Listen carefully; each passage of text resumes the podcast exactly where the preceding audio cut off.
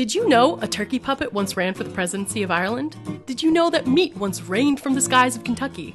Did you know that there was an emperor of the United States for a while? Then listen to the Wikiship Down podcast.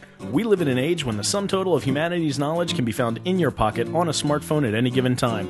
But when that knowledge is peer editable, like it is on Wikipedia, what does that say about mankind? So follow us down the digital rabbit hole as we drink, joke, and curse our way through the random button on Wikipedia and see where our journey through humanity's knowledge takes us. While you're at it, follow us on all social media at Wikiship Down. I'm Ruth Ann. I'm Ryan, and be sure to find us every Wednesday on iTunes, Stitcher, SoundCloud, or wherever you listen to podcasts. Um, okay, so we're rolling. Uh, I'm gonna count us down. So, uh, Oh, this is the scary part. three, Fucking never know what's gonna happen. two. Might- I don't know. Fucking sandwiches. You're listening to Missing Out with Lex Michael and Tari J. Let's start the show. Hey guys, welcome back to Missing Out. I'm Tari J, I'm Lex Michael. And today we have a very special guest. Who is it, Lex Michael? Who is it? Uh, hello. Um, I. Who the fuck? What? Okay, sorry. Hey, everybody who's listening. It's 4:21 when we're recording this, and it was a long night. Uh, our guest today is uh, is an old friend of mine, one of my oldest and dearest friends. He's uh, he's a writer. He's a guy who does things. Uh, he likes anime more than I do. Ladies and gentlemen, Mr. JQ Salazar. Hey, dude. Hey, hello there. Uh, so you're skyping in from where? I'm here in Aurora, Colorado. So he's not actually here in the room with us. So if you were to wander past where we're recording the show, every so often it would look like we're talking to nobody. Yeah. We'd say something, there'd be no response, and you would be very uncomfortable. Yeah, I'd like to imagine it's like in uh, Family Guy when they cut to a uh, a flashback and everyone just kind of sits still. That's what it's going to be like. Uh, what? so okay there's a family guy bit where they go back in time and they see themselves doing cutaway jokes and essentially everyone just like stops moving and stops like talking and then they come good. I back haven't seen that. yeah it's it's a real good bit I will take your word for it. Thank so, you. All right, that was really that was uh, that was half an intro that barely contextualizes who you are at all. Um, so you you and I we've known each other what since high school, I guess. Yes, yes. Yes, that is accurate. Good. Thank you for confirming that. Uh, and you you uh, you've been listening to the show pretty regularly, and you've been uh, quietly contributing in in small ways to the program. Uh, you will uh, frequently throw you'll throw input that finds its way in, and uh, you also throw commentary that frequently finds its way in as well. And you also, as mentioned, like anime more than I do, uh, and that is how I think we ended up. We ended up here where we are today. Tari, Yeah. where are we today? today we're here on the show where we talk about different things that built us up as people whether it be tv movies spoken word music other things uh, and we share them with you the audience and we share it with each other and hopefully it builds you up we are the retrospective that's introspective Bra, bra, bra, bra, bra, bra, bra. but also this is a part two of a Vampire Hunter D series that we were doing. Last week, we talked about the 1985 version, um, and then we got a bunch of flack from Jay, and Yes. so now we're doing the 2000s version. Uh, and we, we we brought him in to be our expert. Yeah, so this is this is uh, the first time. Like, so Jay, every time that we've done an anime episode, right? Like you've you've had feelings, you've had opinions Yes, about the thing. Yes, but the thing, not just the thing that we were watching, but also uh, the conversations that we were having. And when I mentioned to you that we were going to be talking about Vampire Hunter D, and then specified that it was the 85 version and not uh, the 2000 follow up Bloodlust, you seemed uh, genuinely and deeply offended. Yeah, well, you know, I wouldn't say I was offended, but um, the whole thing is you told me that you were only going to do the first one, the 85 version. And that's where I was like, no, no, no, no, no. Like, you got, if you're going to pick one, you got to do the 2000s. But since you obviously chose to do both, then totally cool. Even better, actually, you know? So, all right. So, why though? Why?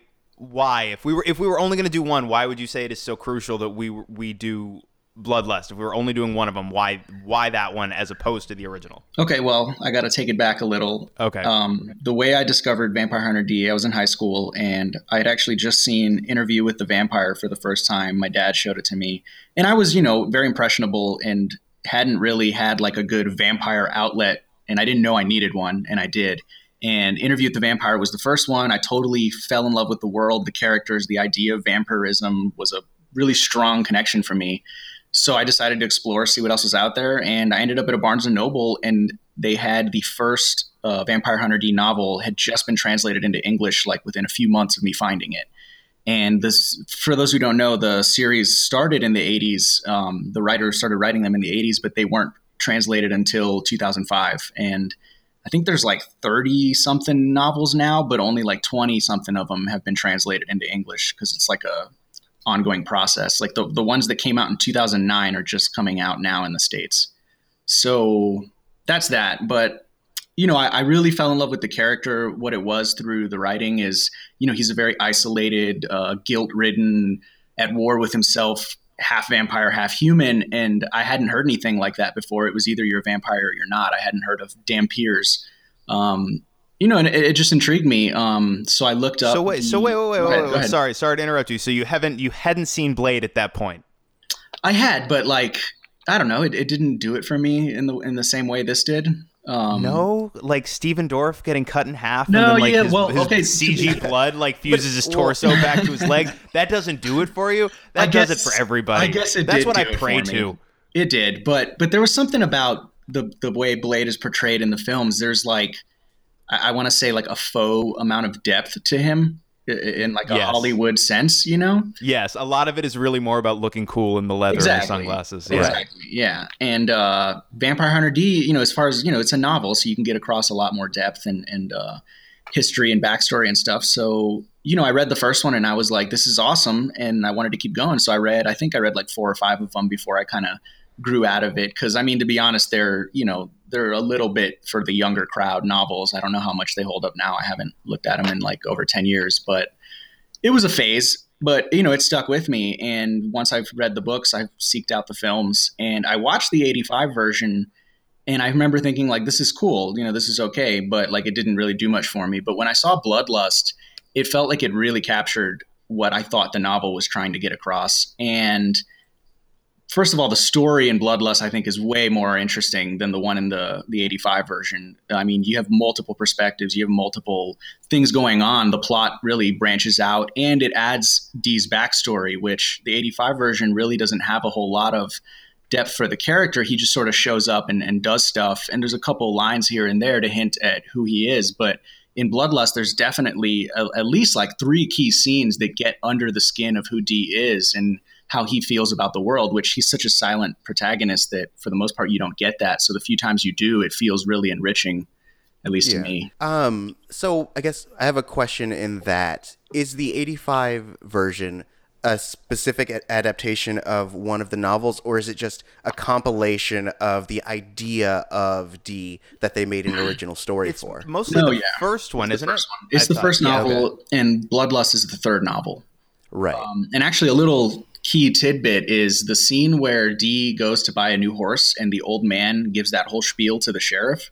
Um, Yeah. That story he gives about the kids being kidnapped by the vampires, that's the story of the second novel, ah, which is also like the first three novels are to me are the key, the key D novels. So yeah. okay, that makes sense. Um, yeah, I regarding the the 85 version, um, it totally makes sense that they just had him stroll in. Like they, I feel like anime in the 80s had a, a boner for uh, Clint Eastwood. So you got Right, like uh, the very much like the archetypical man with no name, just like the lone gunslinger Absolutely, shows yeah. up into town, takes on one mission, kills the fuck out of everybody, and then leaves town. Yeah. So it, it definitely like tracks that essentially they were like, yo, we got to make this movie just like that. Um, we got to make the, cause uh, it was, a, it was a very big trend. Like, uh, you saw it in JoJo's Bizarre Adventure as well. I don't know if you watched that, Jay, but like, I have not. the third season, the main JoJo is a Clint Eastwood type. Um, he's super silent. Uh, he's a little disrespectful to women. Um, and like they made him pretty much look like Clint Eastwood. I love for a second you started talking to people that weren't in the room. Cause like I didn't see that. You're like, you saw it in jo- JoJo's what now? JoJo's Bizarre Adventure. I see. I did not. I didn't see shit in JoJo's Bizarre Adventure I'm because I talking to the audience, bro. seen JoJo. Who's JoJo? Uh, JoJo is a series. It's a Like bloodline of K-Ci and? people. Yeah, yeah, K-Ci and JoJo. Okay. So like after K-Ci and JoJo familiar. I feel more broke out from Jodeci. Okay. Um, JoJo was like, "Fuck you, K-Ci. I'm gonna go do my own thing," and then started hanging out with some vampires Oh, and demons and gods. Um, it was a really bizarre adventure, one would say. What happened to K-Ci? K-Ci uh, started doing Christian music. Oh, He went the Kelly route.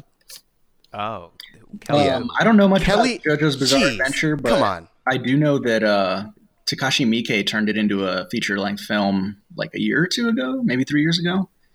What uh, JoJo's JoJo? Yeah, JoJo's Bizarre JoJo story? Adventure. Yeah. Yeah. All right. See this this is now we're incorporating more familiar elements and I feel safer. Okay, so now that I know Takashi Miike made this a movie, I'll go seek out the movie. That I seems haven't like it'll seen take it, less so time. I don't know.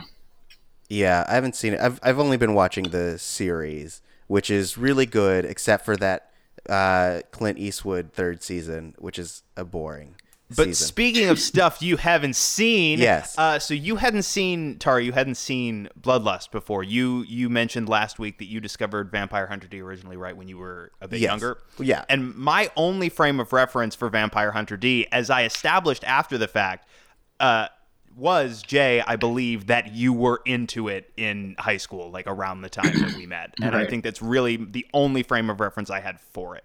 Um, so I'd never seen this. Tari, you'd never seen this. Nope. But you're a fan of the original. yes. And and Jay has established uh, this this movie just fills you up with glitter. Uh, Pretty much. So so Tari, how do you, how did you feel about Bloodlust coming to it as somebody who only had the original, like uh, had a relationship with the original for a long time as a frame of reference, was coming to this one new?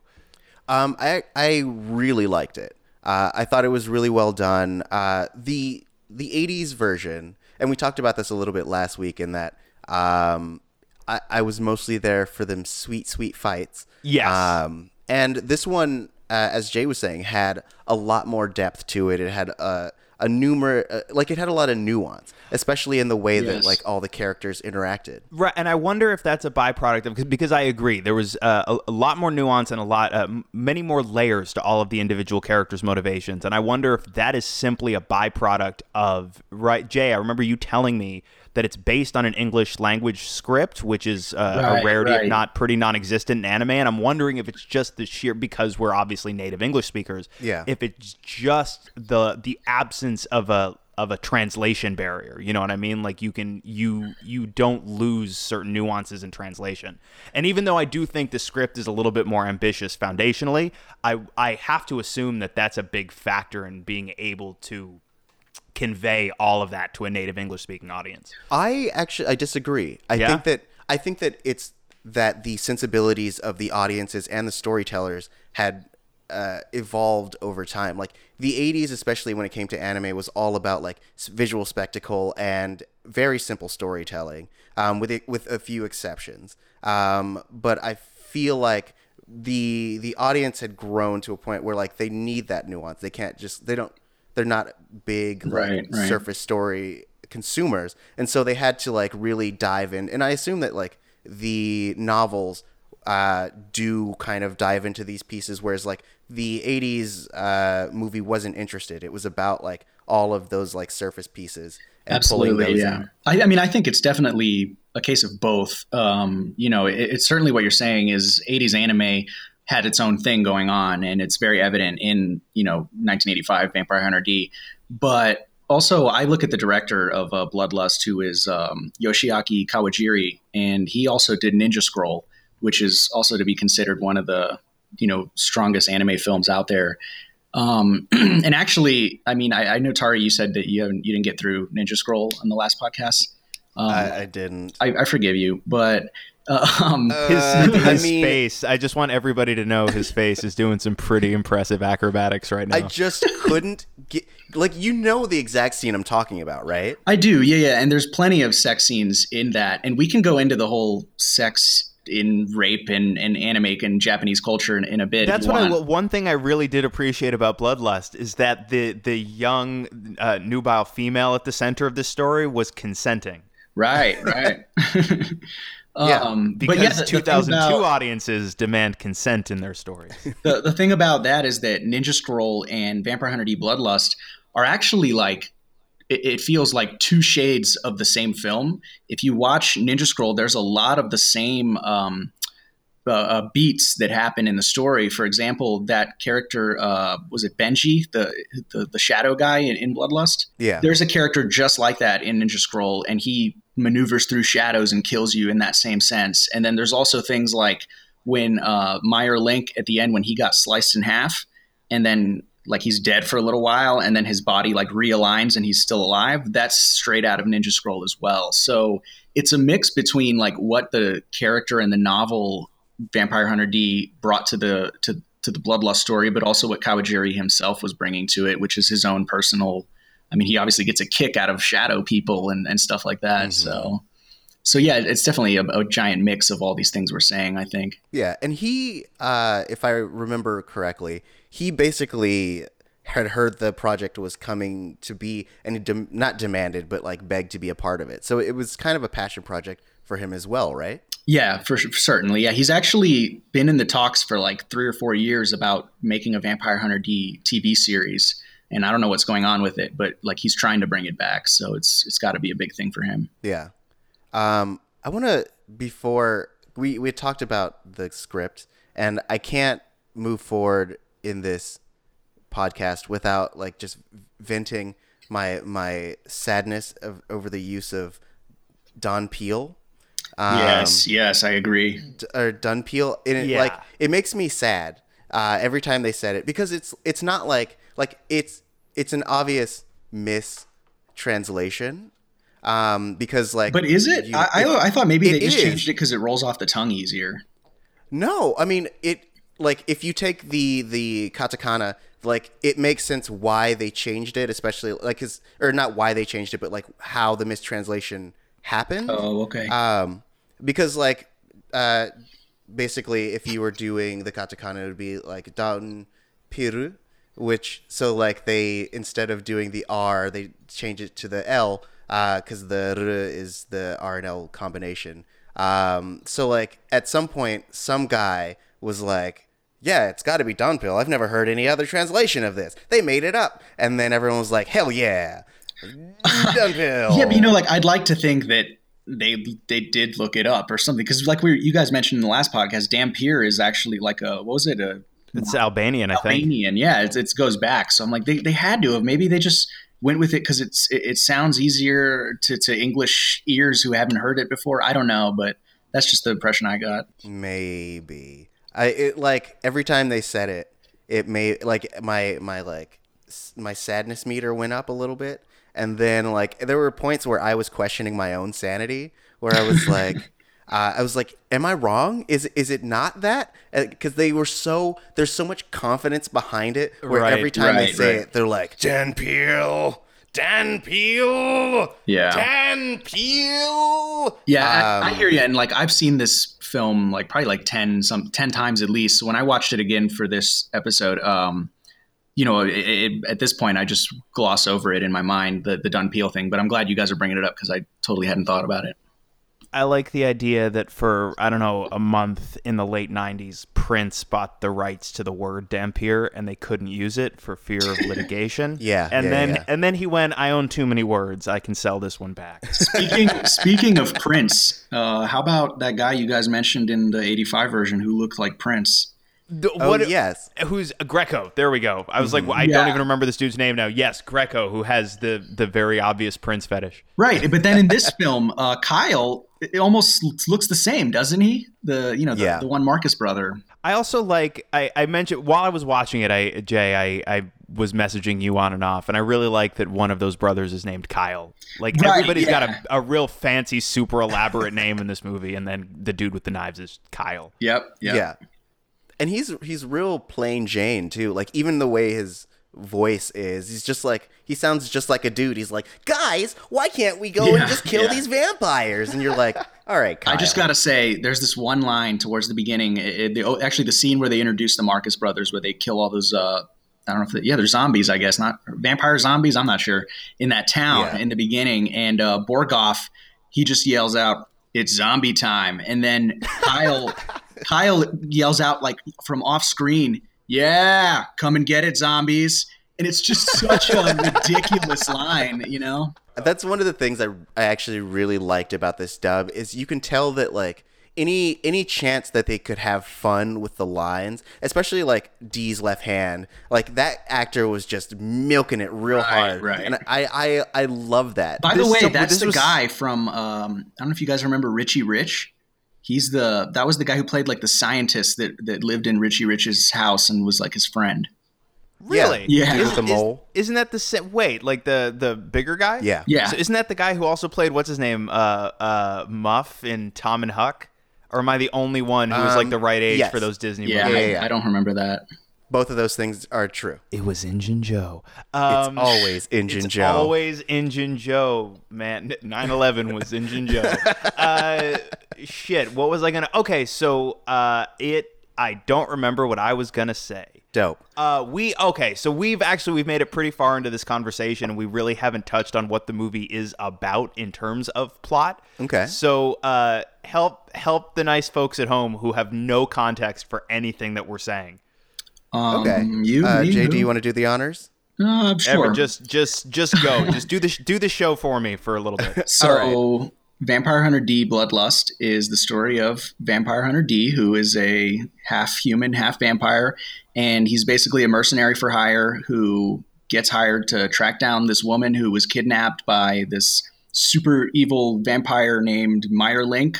And Meier Link has hired his own set of bodyguards to protect him as he gets his carriage to this castle on the other side of the country.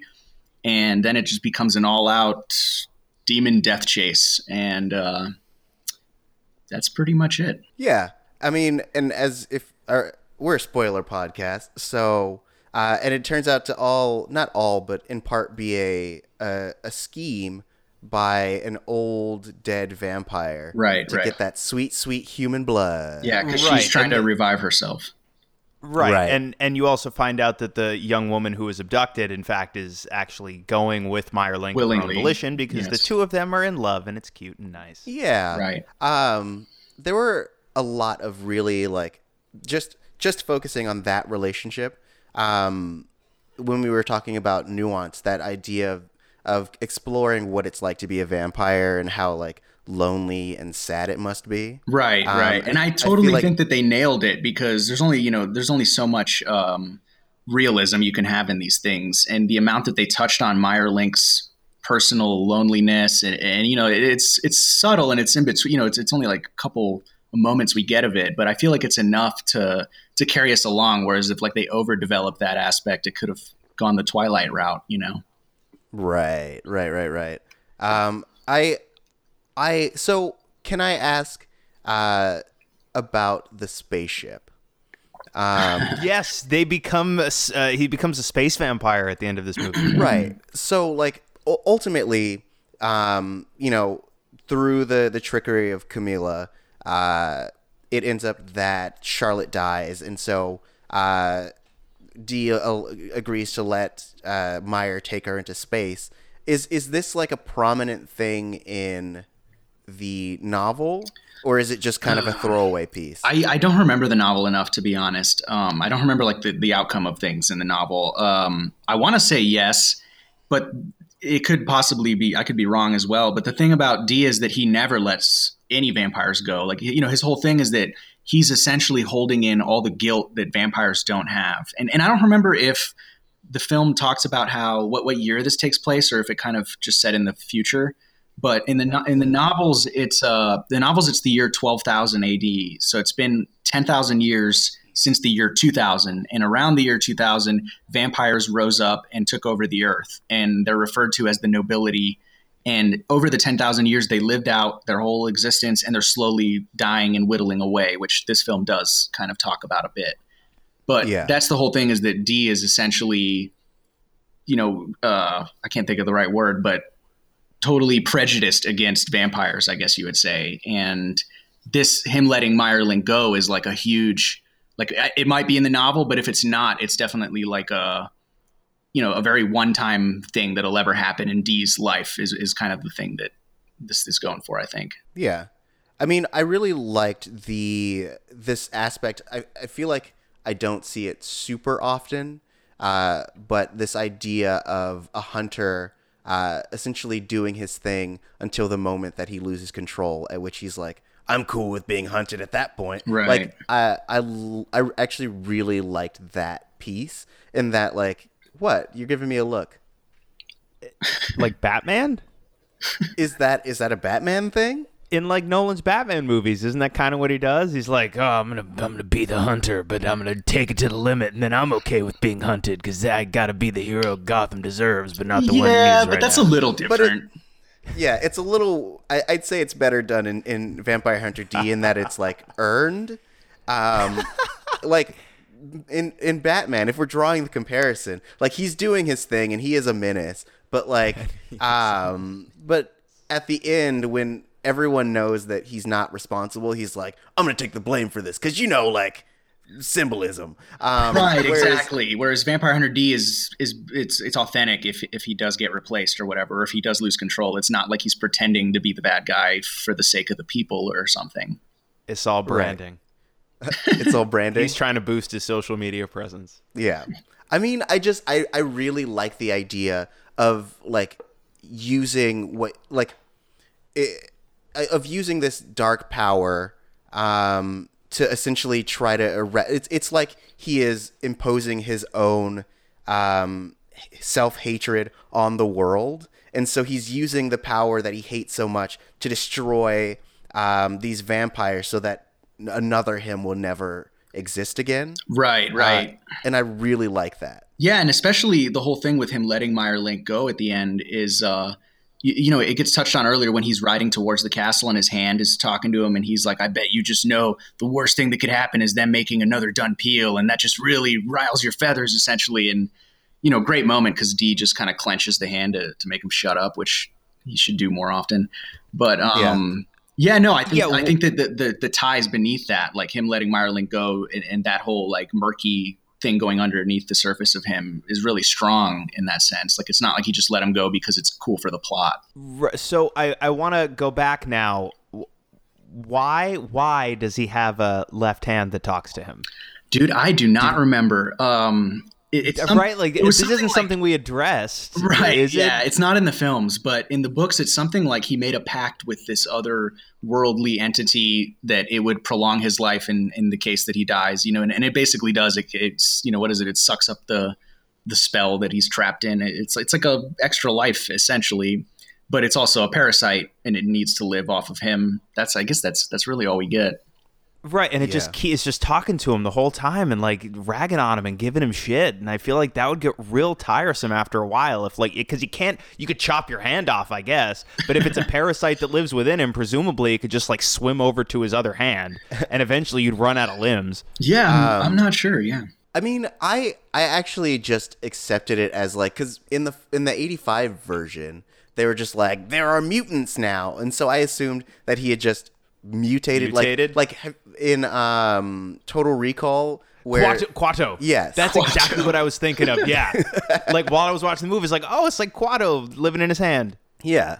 And I think that it also is a good way of, and I don't know if this was the artist's intention, but like, of giving exposition while having a really silent protagonist. That's that Right, was my right. next thought too. Is like this is a device by which we can communicate a bunch of exposition while the dude's riding around on his demon horse. Right. Right. And I, I will be the first to admit that this movie doesn't do the best job with its exposition at times. Um, especially when they get to the city of Barbaroi, which is one of my favorite parts in the film. Um, and there's the old man on the, what is it, a, a bicycle or a unicycle, right? And, Oh, yeah. and he's basically just laying out everything. He's like, I've been instructed to take care of the carriage.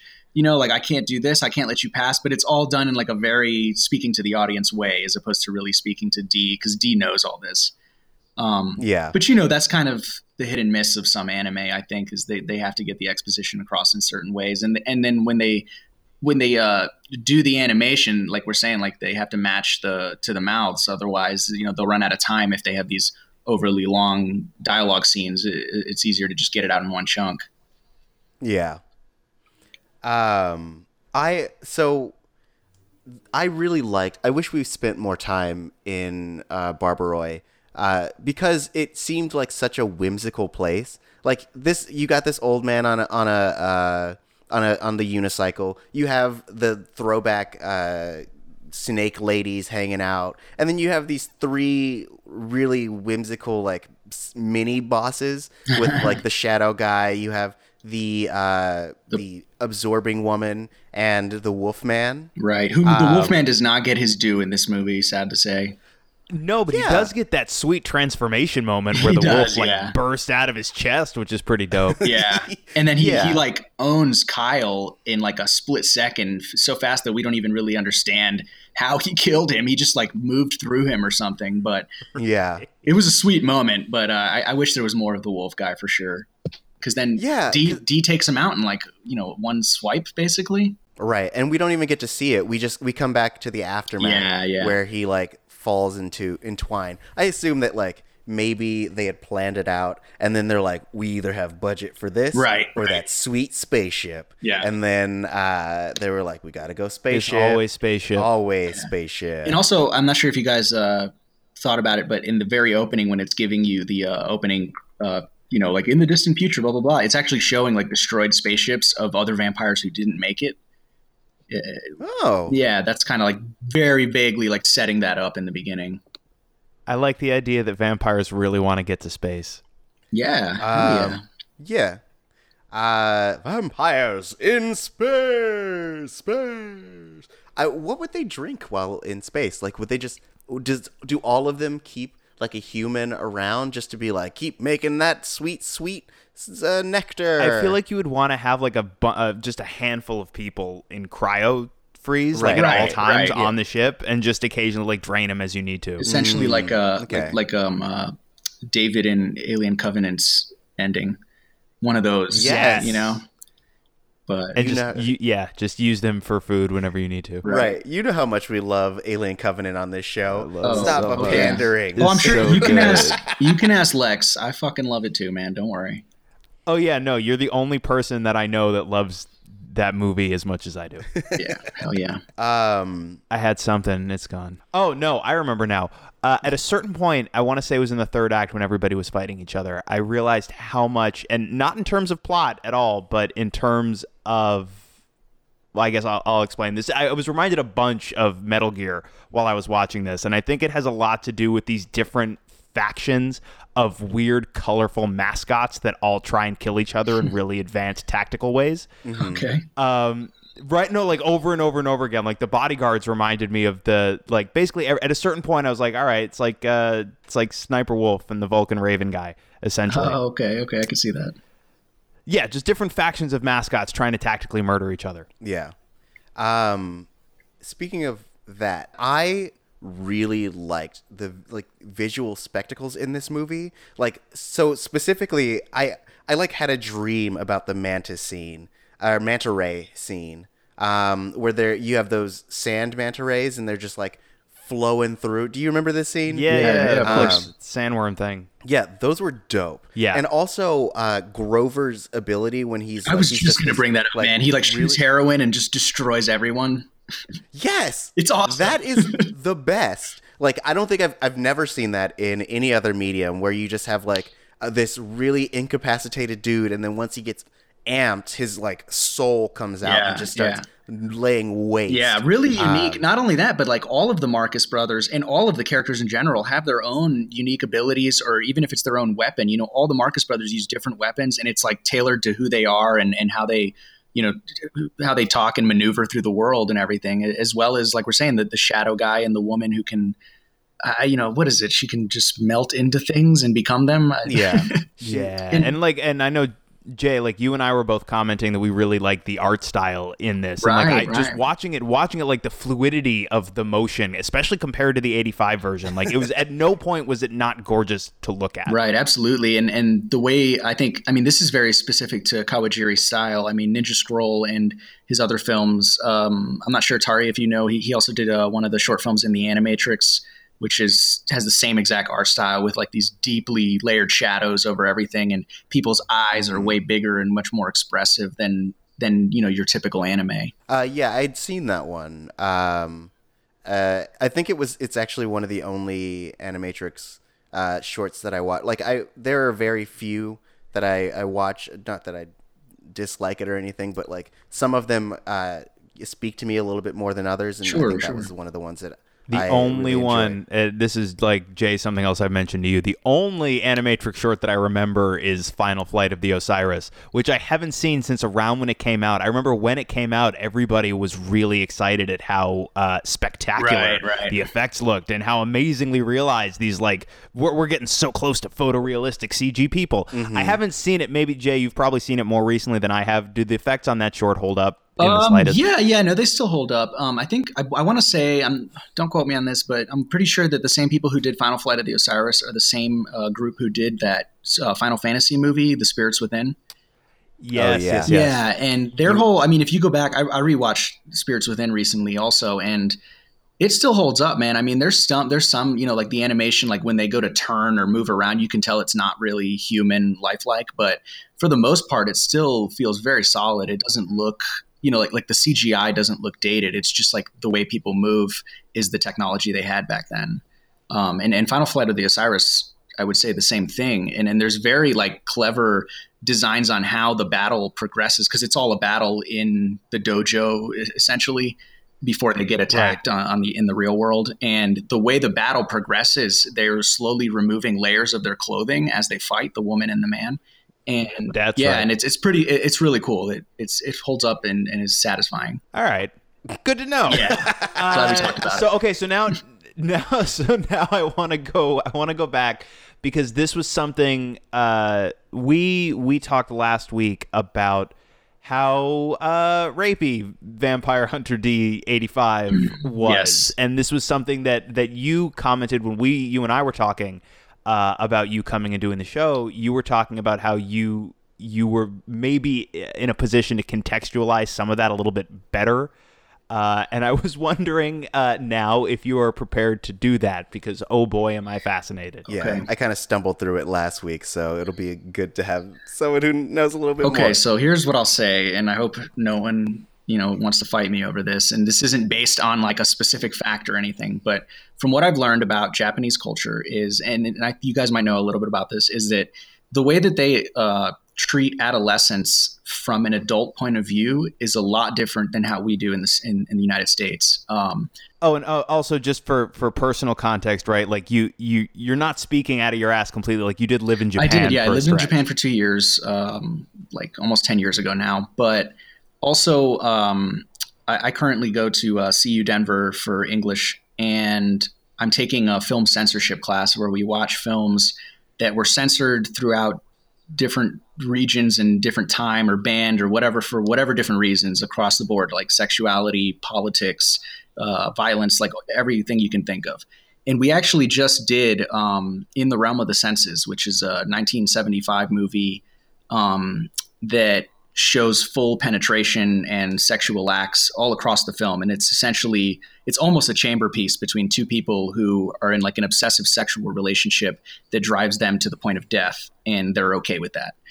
And um, it's actually really, you know, fantastic, interesting film. Little tough to sit through when you got to watch it in a classroom full of 15 people, but it's all right. Um, but the thing that I learned about that is that when pornography became a, a, thing in society, essentially, you know, when the dawn of film happened, different countries responded to pornography in different ways. And in the United States, we treat it still almost like as a taboo thing. You just you don't talk about it. You know, you know, guys, you guys know what I'm talking about. Yes, we don't talk about it. Whereas in Japan, um, pornography was essentially looked at as just another byproduct of cinema. Whereas in the States, we look at it as like a no-no tangent that cinema went on whereas like it's just incorporated Right. into the whole thing in Japan. And they have a they have rules for their pornography whereas we don't. Um, obviously the, the most famous thing is the blurring of the genitals in, in Japan.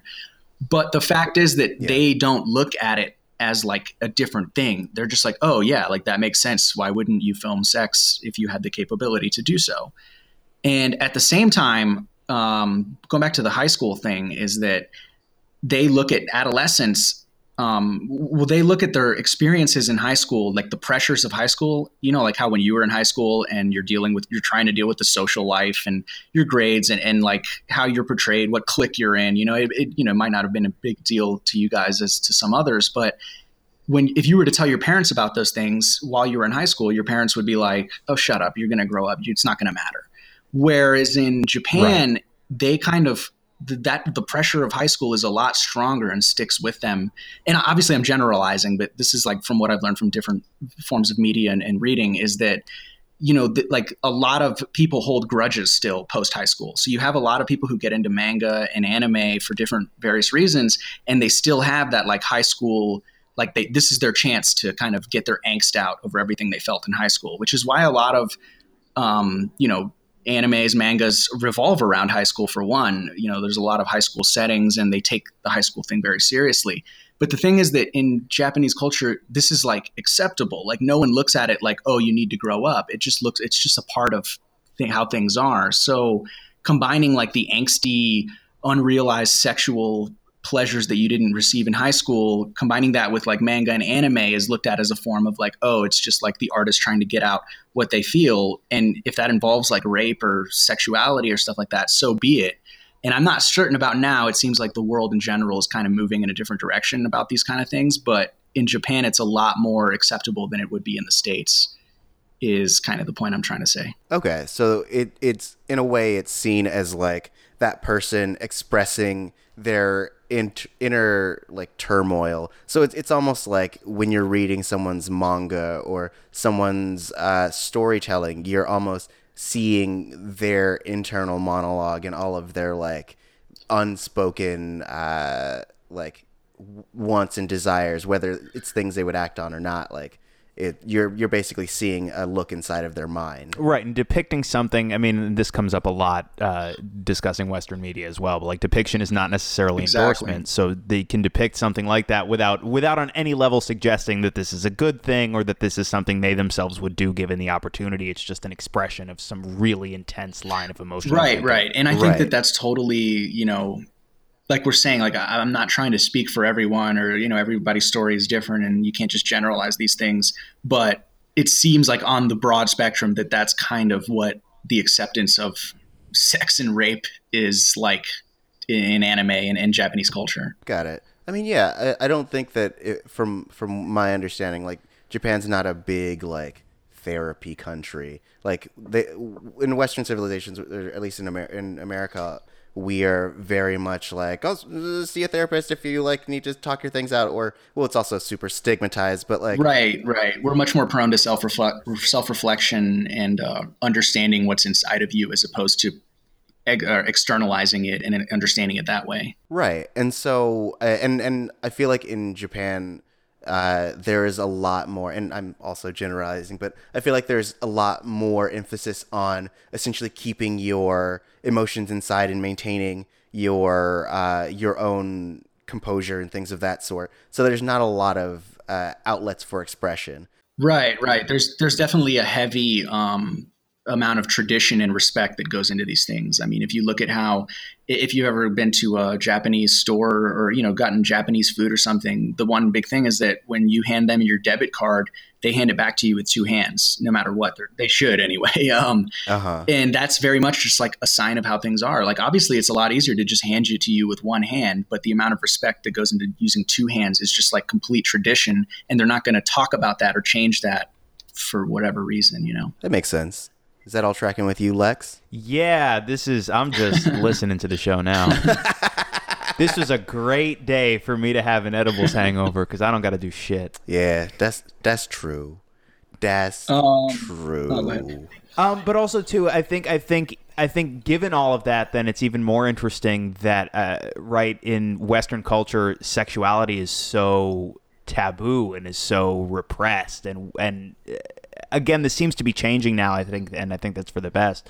But especially like in America, there's a certain amount of uh, like societal shame that comes along with expressing sexuality. So I think it's interesting that even though uh, again, very generally, Japanese culture is a lot more rigid in its traditions of respect and of internalizing your emotion and not projecting it to other people. It seems like they are less, far less puritanical about sex and sexuality, and so it can express itself. Uh, it can express itself in ways that uh, are, seem seem very extreme uh, when it manifests in art Yeah.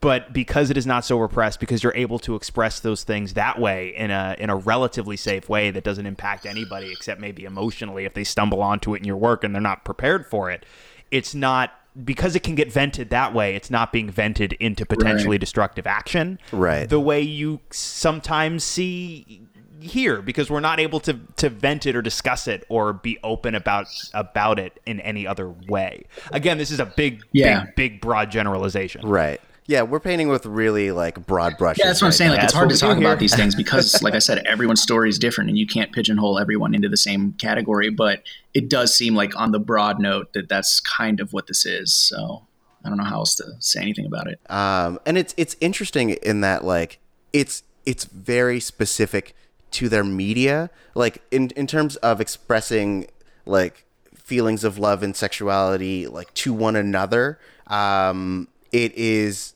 uh, very I, I was reading an article or and listening there was like an npr segment about how um especially this generation in Japan, they uh, there's so much anxiety about um, expression of uh, like feelings of like and love and things of that sort that like their their their single um, population is rising and it, it's people are finding it a lot more difficult to um, find uh, husbands and wives and things of that sort because they just can't bridge that gap of like expressing that hey lex i like you. I want to be in a relationship with you. Um, and so uh, a lot of people are essentially get, going past the like societal I- ideal of like when you should be single.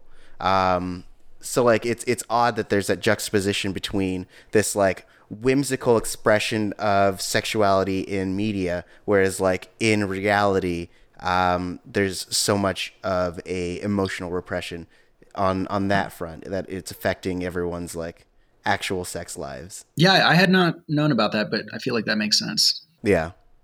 It, it yeah it, we're all growing and regressing simultaneously Uh, I mean, that's life, though, bro. You know, some, some it's like your your stats counter in uh, when you're playing any video game, where you're like putting a bunch of uh, ticks in one section, and then sometimes like you neglect another section, uh, and then you lose an arm, and so like your dexterity goes down, but you're still putting it into charisma. It's it's just like that. followed none of that i think it's interesting though the idea that maybe right like on some level we have to try and get as close to balance as we possibly can so maybe now that we're living in an age of unprecedented access to information our knowledge or the knowledge we have access to is growing exponentially by the day maybe we have to regress as aggressively as possible just so shit doesn't change too quickly Right.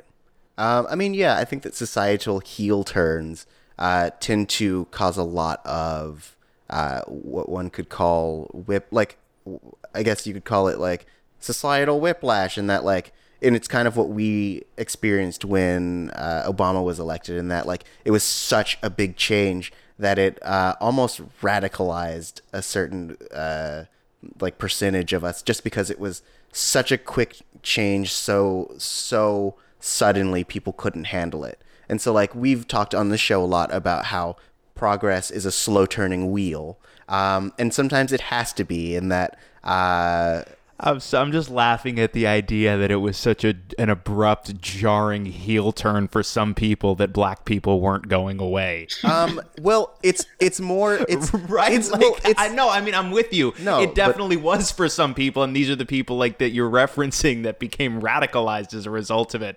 That's just that just hurts my head. It wasn't that like black people aren't going away. It was more that like they had seen. It's like uh, for them, it's like as if a uh, a farm animal had become president. Like you you exist alongside like your dogs and your cats, um, and you see yourself above them. And then at some point, a dog becomes president, and you're like, "What? What is this world coming to?" Uh, I, I just I really want to emphasize this to our listeners that I'm I personally am not referring to uh, Obama as a dog. I'm just trying to make the mentality, uh, put it in terms that everyone can understand. Um, See, but the optics on you trying to contextualize it in this manner are still better than the optics of me trying to contextualize it in this manner. Right.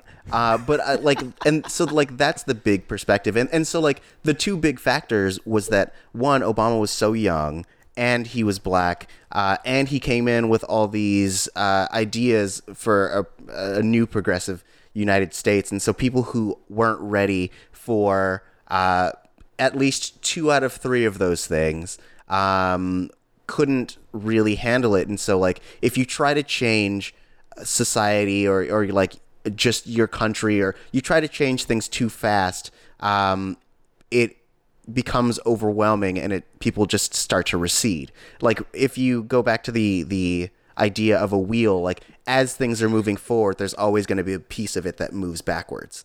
Yeah. yeah. So Japanese folks are not dating each other. Yep. That's the moral of that story. Um, oh man. Okay. Uh, so we have about like, I don't know, let's say like 10 minutes left or so.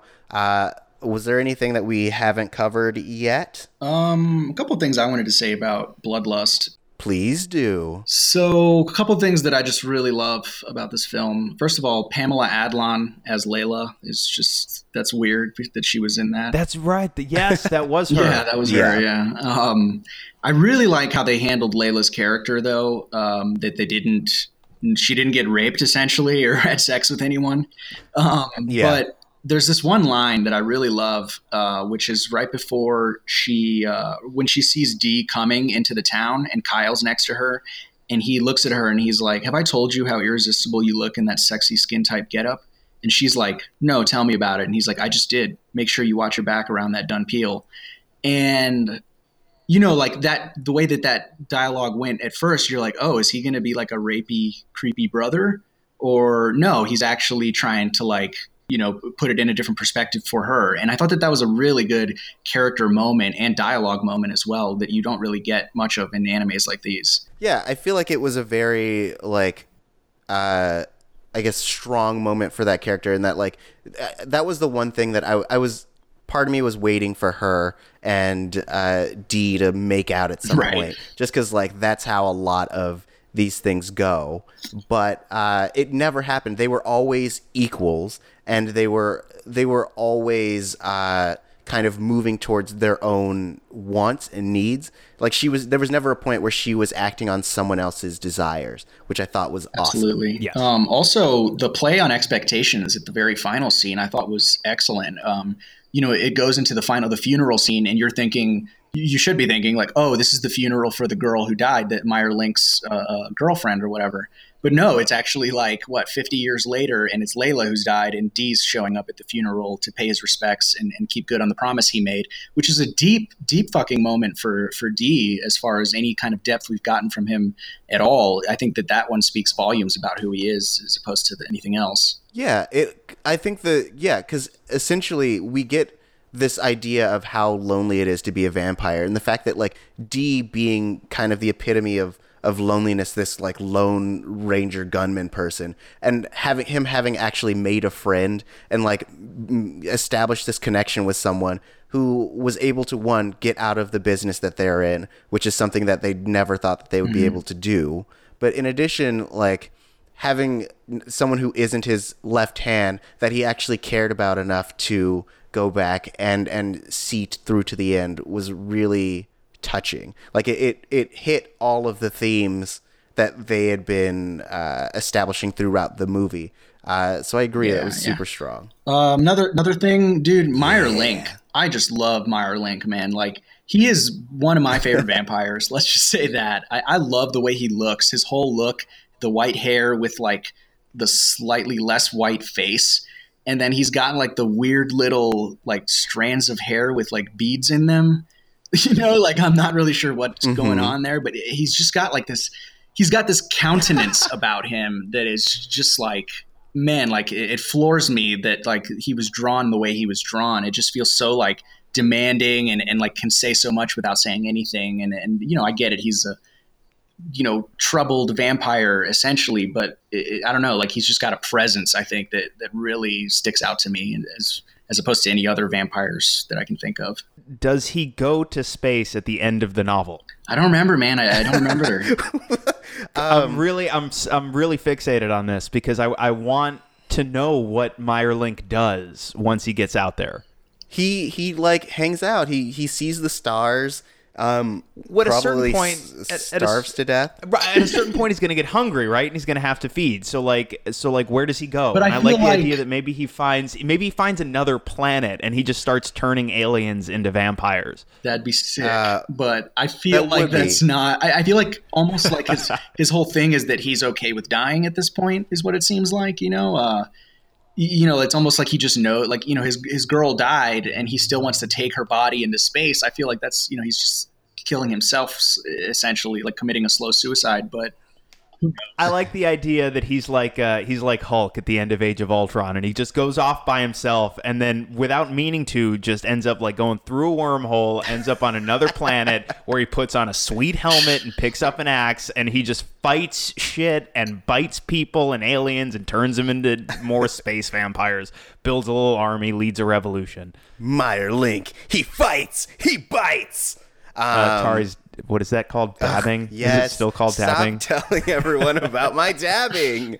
Um, oh man, uh, there was a pun at some point that Jay made, and I was going to acknowledge it, but we're too far out. It, it had to do with count something. He was like, Count- oh, countenance. And it was Yes, something about how he's a countenance. count. Yes. like Dracula. Yes, Right. thank you. Um, that was that. But also him going to space, I, I think I really liked that also, mostly because it allowed it would allow him to die on his terms. Like every vampire on Earth is being hunted to death, but like him going into the the city of eternal night um, allows him to just kind of like die in peace, Right. which is pretty nice. Um, I also like to imagine that as he was taking off, he was playing "Fly Me to the Moon" because why not? why not? Yeah, It's like dancing up there, yeah. yeah. With oh, the, well, the uh, image of him dancing with like a corpse is is where I went with that in my brain because it's it's he's like dancing with her body. He's like, oh man, we're gonna we're gonna And the go song to is super happy, but he's like really expressively, like theatrically sobbing. Oh yeah, like he just is big, just weeping. like yeah, like unnaturally large sobs. Yeah, um, Like it makes everybody so uncomfortable. yeah. Okay, two more things I wanted to say is um, I don't know if you guys knew that there's a PS1 video game of this novel. Oh really? Yeah, it's uh, it came out on PS1 in like 1998, and it's basically a if you've ever played any of the old Resident Evils, it's a complete clone of, of those games. Um, it's kind of terrible, but I have it, and I've never gotten too far. But it's it's the same story though. It's but it, it all takes place once you arrive at Carmilla's castle, and it's it all takes place there. Okay. Just thought I'd throw that in for a tidbit. And then the other thing is that um, I'm not sure if it came across, but that the big thing about D is that he is, it's never been s- spoken outright, but he is Dracula's son. I don't know if you guys caught that. They, they kind of mention it in this one about how he's the son of the vampire king. Yeah. That's- yeah, that's right. There's a whole little little strain that I totally forgot about. Yeah, yeah, and that's the whole thing is he's he's the the son of Dracula, which I'm guessing is what the D is supposed to be, but but they've never like even in the novels they've never acknowledged it by name. They just kind of hint around it. Oh, I had assumed that D stood for Dhampir. I mean, it could. Dan Um, stands for Dan. It's yeah, it's Dan Pier. no. Damp Come on. pier. Yeah, Damp damp, pier. pier. You know what's the worst thing about a damp pier? Slipping and falling. They're slippery. yeah. Yep. Yep. Yep. Um, gross. Um, okay. Uh, I think we need to wrap. Uh, I hear Jay that you uh, have a story that's coming out soon. I do. I've just been. Uh, I just got my first short story published. Uh, it's coming out in a book this summer called "Stories Through the Ages," College Edition, 2018, and I think it comes out in July. And uh, you can buy it on Amazon if you're so inclined. Nice. Uh, I think we uh, can tweet out the the link so people can enjoy it. Yeah, if you make sure we have the link, we'll make sure other folks have the link Awesome. as well. Hell yeah. Cool. And hey, thank you for coming and doing the show. Uh, and now that we've figured out the tech of having people do the show remotely, this is something that we can do on a semi-regular basis, as as everybody sees fit, as uh, as the good Lord above will bless us thusly. Um, but yes, and, and obviously, like like I mentioned at the top of the show, like uh, Jay, you've been you've been very quietly and subtly contributing to the show for a little bit, so it was cool to actually have you on. Uh, the counselor, I only know about the counselor, or I only knew to watch the counselor uh, because of you, for example. So uh, yeah, good shit, good shit. I'm applaud I'm applauding for you and me and and and things and Yep. content recording. I'm so tired. Um, yeah, and it's it's very nice to meet you. I've heard your name a million Yeah, man. Um, and uh, Lex is always saying how he wishes I were you, and how if he could, if you were in LA, he'd be doing this show with Jay, and I'm a, I'm a pale comparison, something like that. Like it, it, it's all variations of the same thing, different words, same hurtfulness. To be fair, you only launched the show to one day replace me on it. Um, yeah, it's a race to see who can replace The other one the other one with someone else. Uh, ultimately, it'll just end up being Jay and Andrew, and we are going to be sunsetted at some point. Well, it's been a pleasure, guys, and thank you for inviting me. Um, do you have any social media you want to share with anyone? Um, yeah, yeah, uh, Instagram, uh, Munchie King one three one. That's uh, Nice. Munchie with uh, IE at the end, and uh, it's all one word, no spaces. Uh, so if you want, hit me up. Oh, and you don't really do the yeah, you don't really do the Twitter thing. I have a Twitter, but I don't. You know, I just I just look at it to see what people like uh, Hideo Kojima are posting these days. Yeah, it's a fad. It'll go away soon anyway. Um, actually, it's very funny. Uh, so we got an email uh, from one of our fans, and I really wanted to share it with uh, with uh, the rest of you guys because it was really nice, and I, I really uh, w- was happy someone took the time to uh, reach out to us. We we talk about this all the time. Uh, we are on iTunes and Google Play Store, Stitcher. Now we're on Anchor as well. Um, and so, like, if you have a chance and you love what we're doing, make sure that you like subscribe and, and leave us a comment and and uh, stars so that we can uh, one bask in the validation, but two like we can share uh, your love with the rest of the the audience. And so we got an email from uh, Ed Pierce. Uh, and he was saying, uh, just listen to the Roseanne and Monty Python podcast. Great job, very professional. Some of my fi- favorite highlights included the discussion about separating the politics of the actors from the show itself in Roseanne. Uh, the death of Stalin description, uh, I really want to see that film now. The breakdown of Monty Python in general, uh, I'm making a uh, great okay symbol with my hand. Um, I agree with the point that it's probably the godfather of its genre. Anyway, keep up the great work uh, Ed. Hey, Uh, thanks, Ed. Yeah. So thank you, Ed. Uh, I really appreciate you listening to the show. Uh, I really appreciate your your kind words. Uh, if you out there would also like to give us your own kind words, uh, do so on iTunes. Uh, you you know the link, or you can tweet at us. Send us a, a, a message on Twitter at Missing Outcast. M I S S I N G O U T C A S T. Uh, you can either slip slide into our DMs and and give us some sweet sweet notes, um, or do it in public uh, for so everyone knows how much you love us. Just catch us on the street and yell nice things. yeah, uh, it'll it'll be dope. It'll it'll be so good. Um, but yeah, that's that's all of the housekeeping. Uh, Lex, where can they find you? Uh, I'm all over social media at the Lex Michael. Awesome. And I'm at Tauri Jay. That's T A U R I J A Y. Once again, I'd like to thank Jay for coming on uh, and lending your sweet, sweet expertise. Thank you. Uh, we'll see you guys next week. But up, but up, but up. Pew, pew, pew. Crack, crack, crack, crack. Hell yeah. Sounds. Everybody likes sounds. You can't. You can't buy production value this good.